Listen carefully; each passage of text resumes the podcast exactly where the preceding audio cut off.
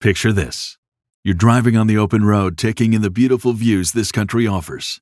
Then, out of nowhere, you hear a noise and your car breaks down. While still frustrating, you feel protected because you have a plan through CarShield. CarShield has helped millions of drivers from having to pay back-breaking car repair costs. All you have to do is call before a breakdown. Plans can pay for expensive repairs on your out-of-warranty car, truck, or SUV. All for CarShield's low monthly rate that never goes up as long as you cover your car. With a plan through CarShield, you get protection on over 5,000 major parts and systems with just a visit to carshield.com/shapiro.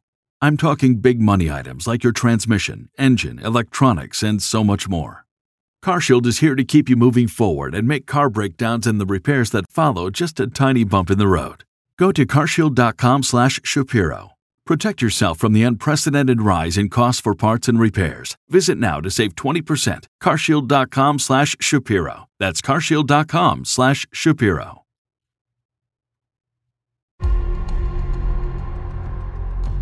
The American military has been the guarantor of world peace since World War II. Despite talk of the evils of American militarism, the reality is that World War III has been prevented by American hegemony. No country would take on the United States directly, and no alliance could form sufficient to take on the United States and its allies directly. Furthermore, global prosperity is a direct result of American military predominance. Freedom of commerce is the first precondition to international prosperity, all of which means the world runs thanks to American gunpowder. It has since the decline of the British Empire. And now, America's military is in trouble. Serious trouble. In particular, there are five problems facing America's military.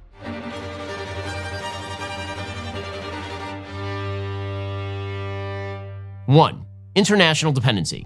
In the aftermath of World War II, the United States was forced by circumstance to assume the role of the world's policeman. It wasn't our choice, it was just reality. Every other major state on the world stage had been devastated by World War II. We were the last ones left standing. Meanwhile, the Soviet Union was rising in the East, and the West required protection, so the United States filled the breach. The US paid a disproportionate share of the military budget of the world because the US represented, by far, the largest share of the world economy. GDP is a rough statistic, but the United States represented some one third of all global GDP as of 1985. Today, that share is down to 25% or so, Yet the US military spending represents approximately 40% of all global military spending. International dependency on American military might can lead to a vicious cycle. When the American economy declines, we spend less on the military. Our global opponents take advantage, increasing their own military budgets and generating more conflict. We then have to spend more in order to forestall that conflict. This bleeds our economy, which leads to domestic turmoil and increased calls for reducing America's military budget. In reality, the Cold War mentality held by many of our Western allies, a mentality that says we ought to foot the bill for their defense needs, needs to end. The United States spends approximately 3.5% of its GDP on defense. The UK spends just 2.2%, France 1.9%, Australia 1.9%, Germany 1.4%. It's time for other countries to pick up their fair share. 2. Naval underinvestment. When it comes to war making and ensuring freedom of trade, it's the US Navy that does the heavy share of the lifting. Yet the Navy represents just 22.5% of our annual military budget, lower than both the Army and the Air Force. As historian Paul Kennedy writes, the United States became the predominant naval power on the planet during World War II. In 1938, we had 380 active ships. By 1944, we had over 6,000. We never gave up that predominance, but right now, 90% of global merchant ships are built in China, Japan, and South Korea. The US Navy keeps talking about growing while shrinking, relying on better technology to make up for lack of ships. The United States has fewer operating naval carriers today than it did four decades ago. The Chinese have the world's largest navy with 355 ships, and they want to add 70 more ships by 2030. The United States still has the world's predominant blue water navy, meaning naval capacity that spans deep oceans, as opposed to green water navies, meaning coastal defense, and brown water navies, meaning policing generally confined to domestic areas. China, by contrast, only has regional power projection, but China may not need more than that if the United States continues to cut off her own fleet, and China is gaining. As Admiral Charles A. Richard, commander of U.S. Strategic Command, said in 2022, as I assess our level of deterrence against China, the ship is slowly sinking. It is sinking slowly, but it is sinking, as fundamentally they are putting capability in the field faster than we are. As those curves keep going, it isn't going to matter how good our operating plan is, or how good our commanders are, or how good our forces are. We're not going to have enough of them. And that is a very near term problem. In the South China Sea, in particular, the balance of power may already have shifted. After all, Taiwan is a footstep from China, but an ocean away for the United States. It's not enough for the United States to outmatch China generally. The US has to be able to project power in specific areas in China's own backyard to challenge China's threats to supply chains and other nations. 3. Technological problems.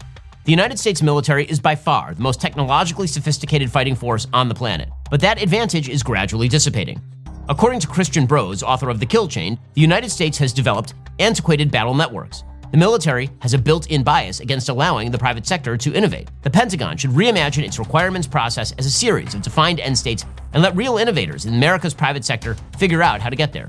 As Admiral William Owens and Governor John Kasich write, quote, Countless studies and recommendations for change have flowed from the Pentagon and Congress in recent decades.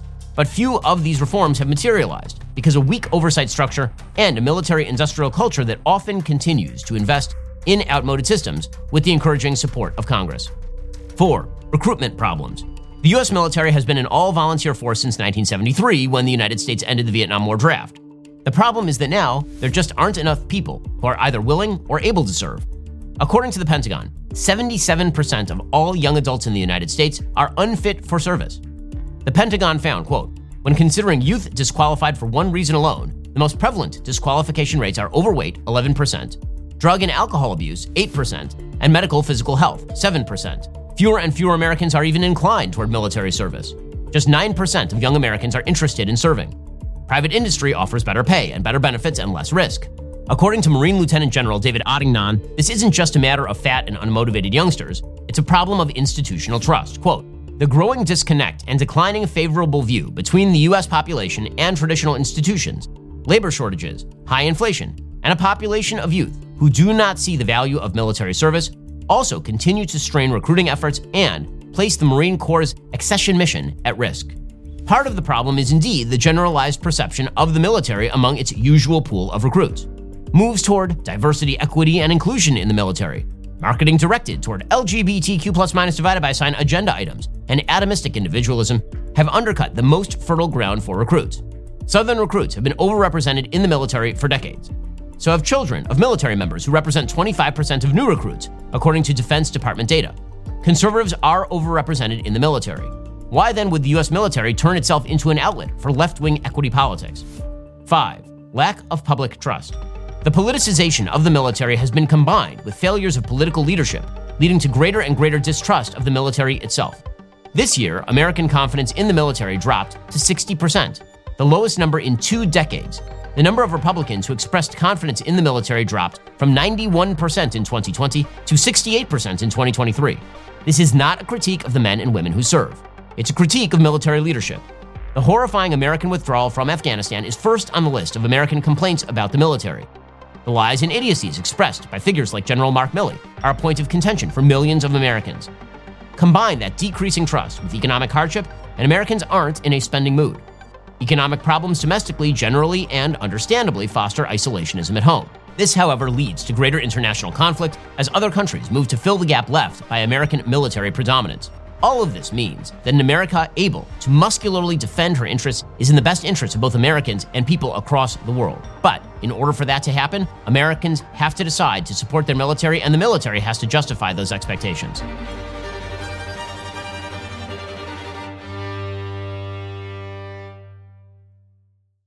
We'll get to more on this in just one second first. Pure Talk believes in American values, and that free should mean, you know, like free. So when you switch to Pure Talk today, you'll get a free Samsung 5G smartphone. There's no four line requirement, no activation fee, just a free Samsung that's built to last with a rugged screen, quick charging battery, and top tier data security. Qualifying plans start at just 35 bucks a month for unlimited talk, text, 15 gigs of data, and a mobile hotspot.